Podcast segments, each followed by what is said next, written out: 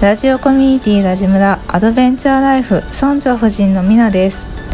毎週月曜金曜の週2回朝6時からポッドキャストアンカーを拠点に配信してまいります。今回は年齢性別仕事など問わず多種多様な生き方や考え方をお持ちの村長の友達をゲストでお招きして生い立ちから仕事への思いさらにはターニングポイントを乗り越え方など7つの質問をもとにお話ししていただいております。このラジオを聞いて少しでもリスナーさんの生き方の指針を見いだすヒントになればとても光栄です。それではゲストの熱いトーク今日も最後までお楽しみください。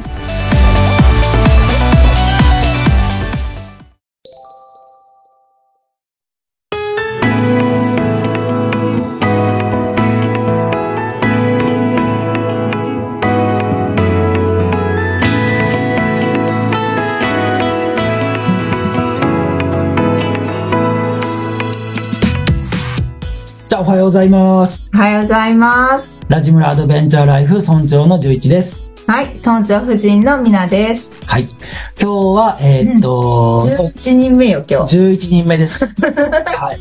奇跡の、奇跡の ミラクルが起こる11人目。はいということで、今日はあの、京都から、はいはい、あの、ゲストの方をお呼びしてます。はいどんな方ですそうかですね。今日の方はね、あのーまあ社会問題を解決する起業家。っっていう、こいいねかっこいいよね。ねうん。っていう感じの方で、まあいっぱい伝えたいことはいっぱいあるけど、うん。なんかこう、見守るのがすごいなって思う。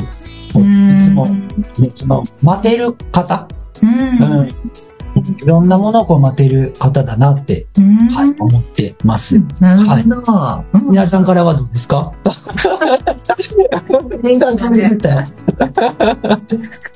はなんかもうなんかテーマパークのキャラクターみたいな感じでこうへえ。なんかすごいはあはなんだその場が明るくなったりあ。はあはあ。そういう印象あるけどこう深くまでねなんか読めるなって相手のこととかでなんかすごい頭の回転早いんだろうなって。うん、いろんなことをね、考えて、こう、やってくださったりとかするので、すごい方だなって思います。はいはいじ。ゃあ今日はそんな方に、はい、はい。ゲストに来ていただきました。はい。はいじゃあ、紹介お願いします。はい。ではお呼びしたいと思います。今日のゲストの、えっと、しゅうちゃんです。はい、おはようございます。終始です。よはい。おはようございます。今日はよろしくお願いします。ろしくお願いしまします。す。はい。じゃあ、私の方から今日のゲストの中志さんのプロフィールを紹介させていただきます。はい。お名前、松江修士さん。38歳。大阪府出身。京都府在住。お仕事はコミュニティ会社経営と大学院生もされています。家族構成は独身。趣味は釣りということです。はい。はい。で、今日の、えっと、まあ、しゅうちゃんとの出会いはね、うん、うん。だいたい、まあ、5、6年前ぐらいにね、出会って、で、うん一番最初の村留学じゃなくて、そのゲストハウスに来たヘルパーさんが、なんか、あの、村留学っていうプロジェクトがあるんだよってね、うん。教えてもらって、で、それで、あ、そんなんあるんだって思って、うん、うん。で、サイトを見たら、おーって、うん、うん。なんかね、近い、うん。ここ目指してるとこが結構近いのかなと思って、話聞きに行ったのが一番最初のきっかけで、うん。でそこから一緒にね、その村留学のプロジェクトを、あのうん。させていただいて、まだね、5、6年、出会って5、6年うんうん。なんやけど、なんか今日そのラジオをするにあたってさ、いろいろこう思い返したりさ、したんやけどさ、濃いなぁと思って。ねえ。めっちゃ濃いなぁと。なんかね、いろいろこう、ね、村留学通じていろんなやりとりあって、ね、すごいなんか濃い時間を過ごさせてもらってるなって感じが。うん。確かにまだ5、6年内。そうなんやって。そう。あねなんかね、うん、私は初めて吹き矢にしゅうちゃんがこう来てくれた日のことはすごい覚えてます。おー、なんかどんな感じ？なんか、うんその、まあ、ご飯美味しく食べていただいたのあ、ごと、飯美味しい。うん。美味しかった、みなちゃんのご飯。そうそう。で、誕生日も近い。うん。おー、そっかそっか。うんうん。3月30日。そう、私3月29日で。うんおー、すごいすごい。うんうんうんなんかその、ご飯食べた後にこの村留学の思いをいっぱい本当お話ししてくれて、で、その翌日はこのね、吹き、その村留学の場所になるこの吹き矢をもう息子と一緒にうん。ね、いっぱい回ってくれて、すごいいい写真撮ったり、地域の人話聞いたり、なんかそういう姿がすごい印象に残ってるかな。うん、うん、いいな。そうだな。うん。確かに、近くに案内してもらったな、いっぱい。いろんなもんか買わされた気がするわ。確かに。確かに、いっぱいなんか、そう。そうだ満喫ね。満喫。いや、満喫してくださった。本当に。うん。しゅうちゃんからなんかありますか？そうですね。うんうん。最初にま、ね、ちょっと問い合わせがあったのと、うん。その問い合わせいただいたっていうのが嬉しかったですよね。まず村留学面白そうだって言って。で、実際に吹き矢に行って、まあ、吹き矢に行った時は、あの、吹き矢の、その、なんて言うんだろう。この先に街があるのかっていうところから、うん。で、街が出た時のあの感覚はやっぱりすごくて、うん。うん、それはすごいかな。うん。あと、十一さんのた楽しそうなところとか、すごい印象に残って、本当ですか？本当ですか？うん、なんか夢いっぱいな人だなっていうのが、はいはいはいはい。で、ほんで、お二人同時に会った時に、夢いっぱいな人と夢いっぱいなところには惹かれている人みたいな、すごいいい関係だなと思ったのが、僕の印象です、お二人の。ありがとうございます。うん。ありがとうございます。ちょっとなんか村留学の話が出たから、村留学ってどんなんか、しゅうちゃんの方からはい、ありがとうございます。村留学は、あの、留学は海外だけじゃないと。価値観が変わるような留学は日本の国内や中山間地域、離島にもあるぞということで、えーっと、やりました。で、地域資源っていうものが、まあ、地域にはいっぱい眠ってるけど、まあ、その眠ってる地域資源は、教育資源になるんじゃないかな。で、僕がやってる普段のプログラムは、うんえー大学生がこう未来をね、作っていくと思うんですが、その原動力になるような、でその原動力もサステナビリティ、えーと、持続可能性を持ったような、そういう、えー未来を作っていける、で、その考え方や哲学を、なんかこの地域の人たちから学べないかな。地域の循環の中にある暮らしとか自然とか、なんかそういった価値観の中から、いっぱい多分若者は学べるんじゃないだろうかと思って、えー企画したのが村留学というプログラムです。うん素晴らしい。ありがとうございます。ありがとうございます。聞いていただきまして。あの、村留学で面白いのが、プログラムはあるようでない。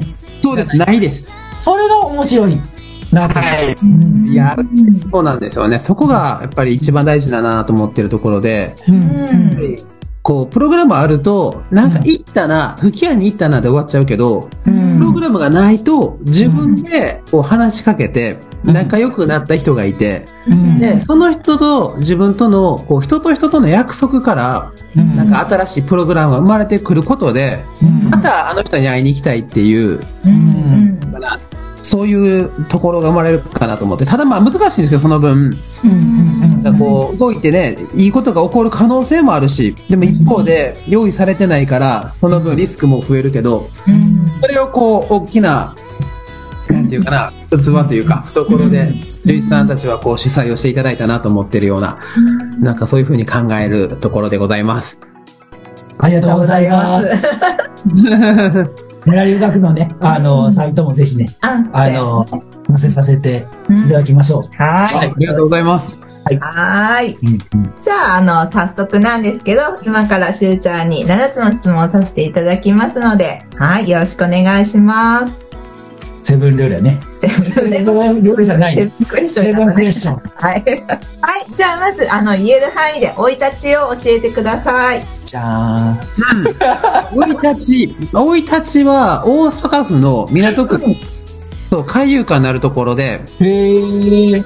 そうですね、あの、家族は妹がいて、4人家族で、うん。ほうほう。はい、そうなんですよね。で、あの、ま、なんていうかな、長男長女の長男で、だから僕は全員とこの一番上なの。うん。うん。なんかみんなからのお兄ちゃんっていう、あなるほど。なんですけど、うん。まあ、どんな子供かって言ったら、それこそ5歳の時から、うん。病気で変なこと言われ、小学校では、あの、オタクはこの子にどういう教育をしてるんだって言って2、2時間説教されるような子供で、学校にランドセルを忘れていく、うん。えっ、と、思ってることを全部言うし、なんなら作文の中にも書いてしまう。先生作文の中でね、こう途中で出てくるんですよ。せ今言いますのでちょっと待ってくださいとか、先生、しっこに行ってもいいですかって作文に書いてあるから。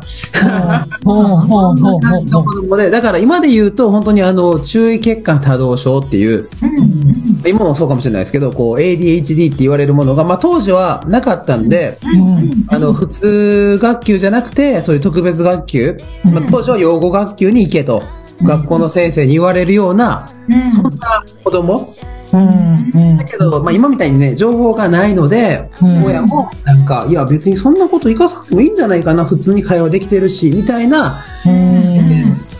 思ってるような、そんな感じの子供だと。うん。いうし、なんか、なんかいろいろ残ってるものを見ると、おお、やばいなと思って。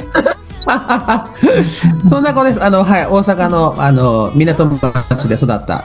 うんはい、もう、そんな子供ですね。大変で、大変そな子供で。れでどういうふうにこう、進んでいくんですか？その中学、高校。いや、中学もそんな感じで、だから、こう、宿題やったことない、ノート書いたことないみたいな、こへえ。まあそんな子供で、うん。ででもなんか小学校6年生の時に、まあ学校の先生になりたいと思ったのもあって、で、中学3年生の時に、う。ほう。えっ、と、ね、学校の先生になれる大学に行けるところにっていう話を、ほう。反射面談で言ったら、ほう。そういうその担任の先生が、うんいや、行けるところはここだと。で案内してくれたのが、年間1人しか大学に入れない高校を言われて。で、それはあかんあかんと思って、あの、うん親にお願いして、あの、私立の、ね、理性者っていう、お当時、まあね、受験勉強させる学校。にこう入学して1日10時間が授業があるような学校に高校で入るって感じ。ほう。ほう。ほう。でそしたらもう先生が怖すぎて、男子校でね。でそれでこうノートちゃんと書けるようになったっていうのが最初です。へえ。そんな感じかな、生い立ちって、高校までは。ちなみにですが、なんでその小6の時に小学校の先生にななりたいなって思ったんですか？えっとね、僕やっぱその多動でクラスで、あの、ぐちゃぐちゃなわけですよ、多分ね。あの、あまあそれまでも、教託よりも前に席があってゼロ班だったりとか、あ、教託より前？はい教託より前に席がある。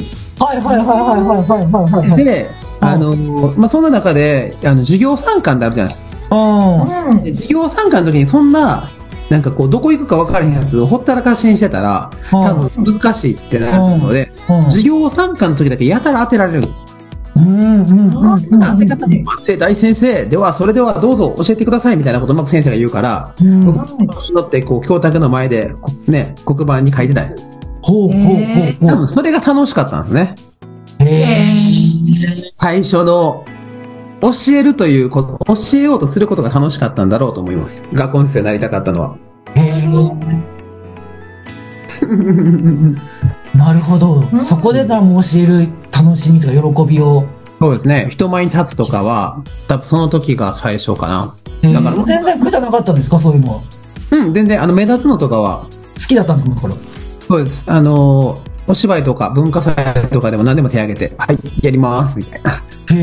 へえ。うんうんうん。こんな子供でした、僕は。ちっちゃい子。はい。ありがとうございます。はーい。はい。じゃあ、あの、今の仕事をするきっかけの前に、うんえっと、しゅうちゃんの仕事を軽くどんなものか教えていただけますか？はい。えっとね、本当に難しいですね、一言で言うのは。そうですね。うんうん。とね、まあ、仕事っていう、うん。に。えーところで考えると、うん。うん。あの、一番は大学生ですね。僕の場合は大学生。大まあ、言い方変えると大学を卒業するまでってなるんですけど、うん。大学を卒業するまでに自ら望む状況を作っていくと。で、で環境のせいにするんじゃなくて、うわ、何かうまくいかんぞ。自分で変えられるんだ。みたいなことをうん。卒業するまでに学ぶ機会がない。だから、例えば、えっ、と、学校でもそうですけど、うんと、出された課題をやって、君は優秀だ。で、先生からこの何点を取れって言われて取って、よし、合格だ。こんな形で優秀だと言われて社会人にいた人たちが、うん。えっ、と、何をしたらいいかっていうことをね、会社に聞くから、会社はマニュアルを作るし、会社は目標のために数字目標を作るし、うん。で、その数字目標とマニュアルばっかりを見見て仕事をしていくと、仕事の僕はね、あの一番の目的は人に影響を与えることだと思うんですけど、うん。そういった喜びに出会うこともなく、どんどん数字目標とマニュアルの何どうするかばっかりになって、どんどん心を病んでいく人たちをいっぱい見て、うん。で、それにすごく違和感があって、いや、教育が悪いなと、若者が悪いんじゃなくて教育が悪いんじゃないかと思って、で企業もね、もちろんその若者から、えーいろいろ言われて、あの、何したらいいかとか、何目指すかって聞かれるからそういうの作るわけだし、やったらそういうのってやっぱり教育にないなと思って、で、僕が、えーっと、ね、あの、じゃあ誰が教育作ったんだろうと思った時に、大人だと思って。で、僕、クソ大人めと思ってたけど、自分も当時26で、自分も大人だってなって、で自分のせいだと思って、ちゃんとやろうと思ったのが最初の26の頃で、で、それから大学生と関わって、で、もちろんこれはもう全然あの、お金をね、稼ぐという意味のお金は全くなくて、なんかそういう意味でこう、大学生と関わりながら、大学生が企画するみたいなこととかを一緒にずっとやってきたみたいなことなんですけど、で、それをやっていってて、次の年で2010、2000 2010年やったんですけど、2011年、2011年に、あの、まあ、彼らが、に、えーとずっとね、こう場所がなかったので、なんかこうみんなが集まれる事務所を借りようと。で当時学生が20人ぐらいいたから、一人5000円ずつ出し合って、毎月ね。で、それを家賃にして、自分たちの事務所を作ればいいじゃないかって提案をした。ら、学生みんなお金ないから、誰とも目合わへんくて、なるほど。分かった、じゃあなんとかするって言って、で家賃3万9000円のところを借りて、で、そこに、えっ、と、プリントアウトして、した看板みたいなのいっぱい貼って、壁にね、シール、えっ、と、セロハンテープで。で、あの、学習塾を作った。で学習塾やったら保護者さんが、こう、月謝袋持ってきてくれるから、そのお金を使って家賃払ったら、場所ができると思って。でこれがあれです、あの、ソーシャルビジネスの始まり、最初の。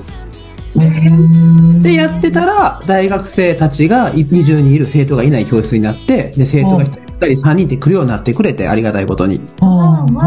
で、生徒たちがこう勉強してて、僕もともと塾でバイトしたりとかしてたんですけど、まあ3年間教室長で雇われて働いてたりもしてたんですが、で、その、もともといた塾では見れなかったものが見れたんです、そこで。それは何かというと、寝ない子供たち、めっちゃうるさいわけ。です。だから大学生20人もおるから。だけど、すごく勉強に集中する子供たちを見て、あれなんかおかしいぞと思ったわけ。でそれは、あこの子らは、その横に大学生たちが自分たちの先生とか自分たちを見てくれる人としてではなく、真剣にプロジェクトを作りに来ている人たちが横にいるという空間でいると、ちょっと緊張するんだと思って。いろんな大学生が出入りいっぱいするし、知らない人もいっぱい来るし、で、その人たちが真剣に話してる中で、え眠たいって小中高校生はならない。緊張する空間の中で目の前にテキストがあって、そこに集中しながら勉強して、で、勉強しながら耳で大学生がどんな話をしてるかめっちゃ聞いてるってことが分かって、あ、これすごいっていうのが、それから分かって、それを、あの、社会起業家コンペに話して、同一空間がた、えー個別指導塾学びの場っていうのがそこから出来上がるんですけど、で、それが、まあ、塾の最初です。だから僕のやってることは、その、もともとは活動、大学生活動ずっとやってて、今もそうですけど、うん。それを維持するために学習塾があって、うんそのプロジェクトからいろんなプロジェクトが派生して生まれて、うん。でその一つが先ほどの村留学であったりとか、うん。今やったら小中高生のための大学院っていう、小学生、中学生、高校生が研究という手段を学ぶ、研究という方法を知るためのプログラムであったりとか、うんそういういろんなプログラムがそこから発生するっていう風な形で今やってるんですけど、へえ。はい、そんな、そんなもん感じだったんですね。そんなことをしております。だから自己主義で、なんか社会的なことをやってる感じですね。はい、難しいでしょ今の仕事？いや、大丈夫です。大丈夫ですか？そうですか？あ、大丈夫ですか？やっうんた。うんうん嬉しい。じゃあ、そのしゅうちゃんのその仕事への思いをうん聞かせてもらってもいいですか？うんはい。で、仕事の思いっていうところで、うんで、まあ、たまたま組織になったわけですよ、仕事が。うんうんうんでも、やっぱその組織というものが、うん。組織のためにあるっていうのが多分今の世の中の、ね、うん。そういう見方かなと思うんですけど、うん。やっぱこう、ね、主役は人間であるべきだと思うので、うん。なんか人のための組織だっていうのが、うん。いた方がいいのかなっていうのもあって、うん。で、なんかそういう意味では、こう、このパクトっていう組織に関わっている人たちに、のためにパクトが協力できるような関係性とか、えーっと、形にならないかなと思いながらやってて、うんうん。まあ、究極的には、こう、関わってくれた人たちが、うん。どこに行っても、うん。あの、何、環境のせいにするんじゃなくて、うん。自分でこうやりたい、自分で状況を変えられるとか、うんなんかこう、一人でこう孤独にならない人とか、うん。仲間を作り方を知ってるとか、うん。そういう人に、えーなっていってもらって、あとはもうそれぞれの場所でうん。あ輝いてほしいなっていうのがあって、そのために、うん。どうやって、その自分の責任と思って状況を捉えるかとか、自分で状況を変えるかとか、うん。どうやって仲間になっていくのかとか、うん。そういったことを学生の間に、なんかこう考えたり感じたりしていってもらえたらいいんじゃないかなと思って、っていうのが、まあ本当に仕事に対する、まあ日々学生たちに対して関わる上での思い。ですずっと全く変わらないです、これだけ。もうずっとブレブレずにとか変わらず。売れないです。はい、もう12年間、頃からそういうのは10年前ぐらいから。12年間、ほう。言ってるワードが変わってないです、僕。へへー今しゅうちゃん何歳ださ38。26頃からもずっとそれは打ち上げた時から。へえそうですね。へえうん。そうそうその。12年前と今と学生はなんか変わりました？時代的に。えーっとね、うん昔よりもうん仲間を作るのが下手になったなと思います。うん。とね、結構あの、個人、個人主義って言ったらいいかな。うんうんまあまあコロナも影響あると思うんですけど、うん。チーム作るとか、グループで何かするとかっていうのが苦手で、うん。あと、まあ以前よりも、その、何かやろう、やろうって言った時に、ん。その、報酬がなかったらやりにくいっていう、うんなんて言ったらいいかな、もう報酬脳になっちゃってるんですよね、脳みそが。うんうんうんだから報酬がなかったら自己犠牲だっていう概念に走りそうで、何か手伝うとかも自己犠牲で手伝ってるみたいな概念になるから、あそれってでも別に周りはね自己犠牲だと思ってるわけでもないので、まあその人だけでこうどんどん苦しくなってしまう思考回路だなと思っていて、もっとこう何かこう参画できる喜びとか、関われる喜びとか、うん。声かけてもらえる喜びとかっていうこの社会能みたいな、その社会の中に自分がいていいんだっていううん。喜びを多分もっと鍛えないと、うん。どういだろうなと思います。それはどうどういうふうにしゅうちゃんはこうなんていうの伝えてるんですか、そういう社会の鍛えるうん、例えば自己、自己犠牲の話ってうんうんうんうん言った時に、そうするとこう、自分がね、犠牲なんだってなる時は、大体自分は被害者なわけです。自分が被害者で、その、変わるべきは相手なわけです、ずっと。相手が変わることを自分が提案すること、私はいい人なわけです。うん自己犠牲とかね。うんで、じゃあこれを僕は何て言うかっていうと、うん。えっ、と、結果的に良くないという状況が生まれたうん。うんのであれば、この瞬間に、相手も悪いし自分も悪いっていう大前提を持たないといけないわ。うん。うん。なるほど。相手だけが悪いはなくて、私も悪いし相手も悪い。うん。だからどうするっていう話し合いをしていって前を見ないといけないわけで、うん。ここで一緒に考えていくことが社会脳の発達だと。うん。なるほど、なるほど。どんな状況でも、つまり、うまくいかない時に、自分も悪いからこそ変えられるってことですよ、自分が。うん。自分を変えていいってこと。うん。改善することも反省することも、やっぱ自分が悪いことに気づけなければ変えれないし、うん反省もできないから、うん。なんかそういうふうな、あの、ものの考え方とか捉え方からうん。うん。話をしたりするってところかな。で、結局それでね、楽になるんですよ、実際。自分も悪いんだと思った方が、相手に変わってもらえない、なぜだ、こいつが悪いって思ってるよりも。確かに。そうですね、そうですね。うん。だからそれを伝えたいですね。じゃあ、あなたが実は楽になるんだよっていうのを。うん。でもそれもやっぱり体験してみないと、その気持ちがわからないので、うんやっぱりそうするとやっぱり行動とか、プロジェクトとか何かアクションすることが先にあるべきだなと思います。学びには。うん。なるほど。うん。じゃあなんか学生の変化のなんかエピソードとか、うん。なんかあり覚えてるので、なんか、その変化。まあその人はどう変わったかですか？うん、なんかい今までこう12年間関わってきて、学生さんと、こう、なんか、こういう変わり方して、なんかすごい感動したとか、なんか、しゅうちゃん的になんか印象に残ってるエピソードとかあれば。うーん。そうですね。いっぱいあるよ。いっぱいあるけど、はい、ありますよね、それはもうだね。って、うんしゅうちゃんも人と、ね、すごい、うんたくさんの数、いっぱいの人と向き合って、ってその向き合い方が半端ないからさ、多分いっぱい感動エピソードがたくさんあるはず。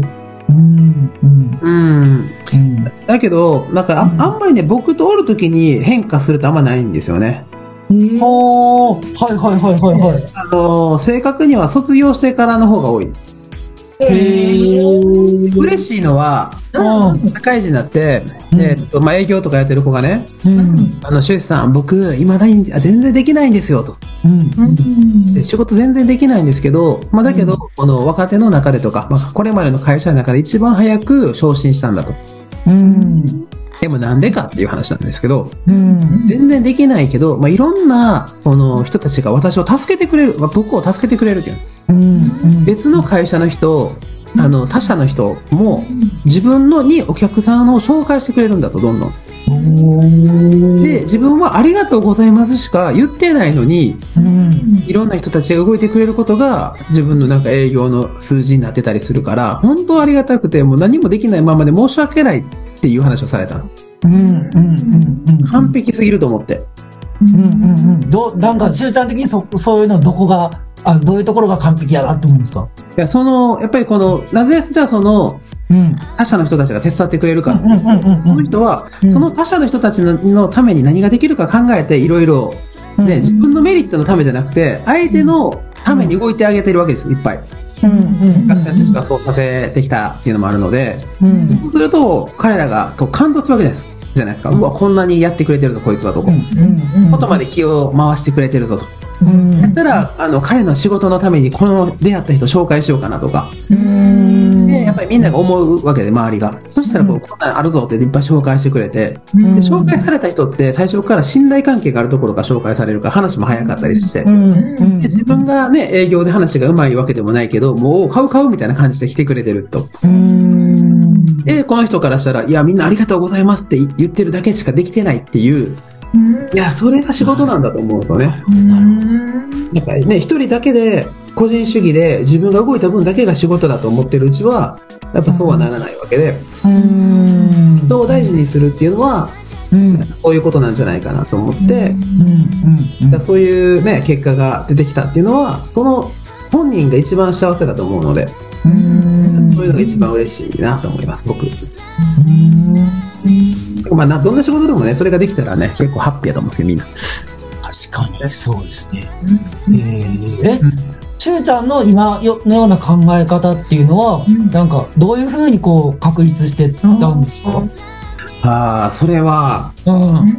こう、毎週、ほう。まあファクトの会議っていう名前で、毎週火曜日のね、えー19時から、ほうえー。オフィスに集まって、ね、10人、20人、30人と話してるんですけど、ほうほう。こんな形のものは僕、十何年間ずっとやり続けたんです。ほう。毎週ずっと。毎。週。ほう。はいはいはいはいはいこんなはい。大学生が来るじゃないですか。うん。で、もううんずっとね、こう、質問されたり、何か答えたりっていうことを、この12年間続けてきたら、うん。どうなるかというと、うん。意見で納得してもらうためには、うん。僕の利益でダメで、納得してもらうためには、その、利他にならないと納得できないわけじゃないですか。社会性を見ないと。で、それをずっとトレーニングしてると、うん。なんかこう、だんだん考え方が社会性を帯びてくるなと思って。一人で頭の中で考えてるだけやったら自分の都合になるんですけど、うんうんうん。納得しし続ける12年間って感じ。それで反応があるじゃないですか、向こうから。なるほどっていうのと、ええっていうのと、うんうんうんうんうん。なんかもうなるほどって思ってもらうまでいっぱい喋ってるうちに、自分もその自分の声を聞きながら、ああ、そういうことかな、みたいになっていくっていう感じ。へー。すごい。今もそれはされてるんですよ。今もやってます。へーで、そこはその大学生だったらだ誰でもこう、誰でも。へー。いいね。うん。ねうんうーん。無料です、しかも。おー。へへー。大学生からお金取らないってなってしてるので、へー。お金 お金ないからですけど、みんなが。なんかどんな話をされて、まあ、まあもちろん毎回なんかそ集まる学生によってテーマとか違うんですよねきっと。もちろん。うんうんあの、それこそ経営的なこともあれば、マーケティング的なこともあるし、それともうん、人関係もそうだし、あえー愛とこ違うのとかもそうだし、ほなんか本当にこう、今まさにな、テテーマ、ワードで考えてみたりとか、まあその古典的なハンナ・アーレンとかどうみたいなこともありますし、う。いろんな、うん、ところから、やっぱこうね、兄弟生が多いのもああるんですけど、結構哲学が好きな子とかは今が多い、今多いので、へ哲学的なところから、えー自分たちに落とし込んで話してみたりは結構ありありますけどね。まあでも全然テーマはバラバラで、あの、先週寸劇しました。そのその回でですか？そうです、そうそうそう。寸劇でで、寸劇もちょうど20人ぐらいいたのかな？で、何チームかに分かれて、で、キおーワード何個か用意して、キーワードが全部入るように、ほう。劇を作ると。でで、実際にやってみる。これって、やっぱ物事の作り方と一緒で、やっぱその台本を作ることもそうだし、えー台本を作るだけじゃなくて、その、うん。その場で短い時間やから、やっぱ文章ね、積み切れないので、うんうん。こう、パッと合わせた時に、その人が何か話したりとか、その人が何か動いたことに合わせて、それ受け取って合わせて演技しながら。う、ん。一つの世界の中にみんな入っていくわけじゃないですか。うんうんうん。それでまあ、プロジェクトでも何でも、誰かがね、どんどん走っていくところに、こう、合わせて入っていくっていう、どういうことがしたいのか受け取りながらやっていくっていうのは、同じプロセスなので、うん。ものの作り方みたいなのを、一回じゃあ体験してみようみたいな。いろんな人の個性を引き出しながらやってみようみたいな。感じかな。へー。面白い。面白い。面白い。ました。寸劇からこう、なんていうの、さなんかこう伝えてるんですよね。あ、そうです。そうですよね。寸劇通じて伝えてる。へえ、すごいなうん。毎日がだから実験場みたいな。みなちゃんと一緒や。私はキッチンが実験場。あねそうですよね。実験場があるから仮説ができたり、うん。結果が出るから結果の考察ができるわけで、うんそれが面白いです。ぜひ行ってほしいね。なんか、これをラジムラ聞いてるリスナーさんでさ、うん興味がね、ある方がいたら、あもうぜひ来てください、京都いつでも。うん、泊まるとこもあるんで、おー、それはいいね。はい。全然泊まってください。うん。ありがとうございます。はい。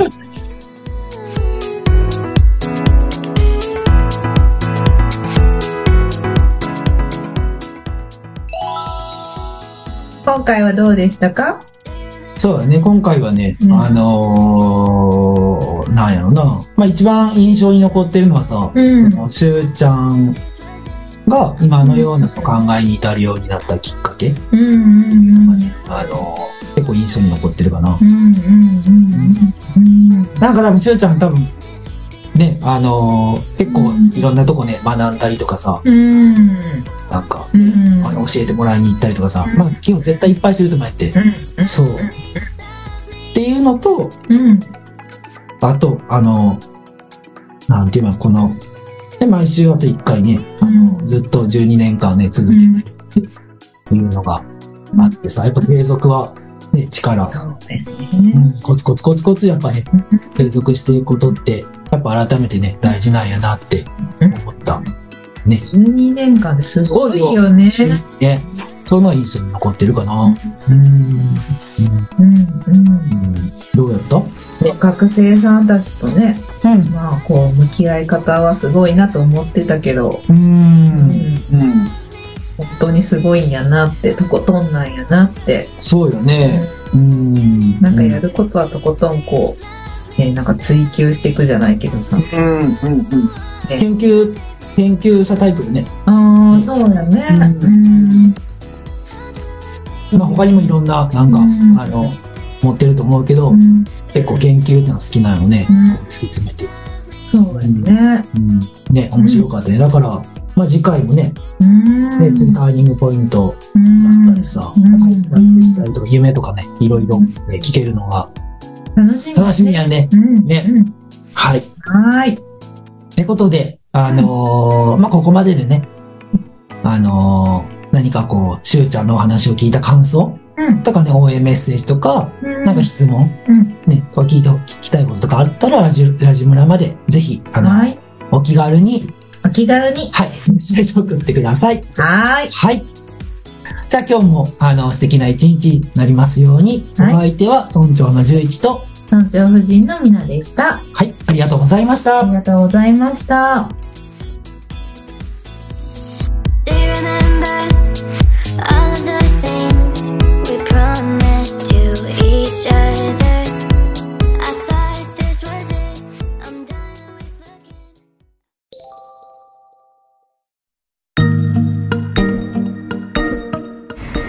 最後までお聞きいただきありがとうございました。ラジムラウェブサイトにて感想質問メッセージを受け付けております。お気軽に送ってください。また、LINE 公式アカウントがあります。お友達登録をしていただくと、ラジムラの最新情報を知ることができたり、村長宛にメッセージを簡単に送ることができます。詳しくはウェブサイトをチェック。ぜひ登録お願いします。それではまた次回お耳にかかりたいと思います。ありがとうございました。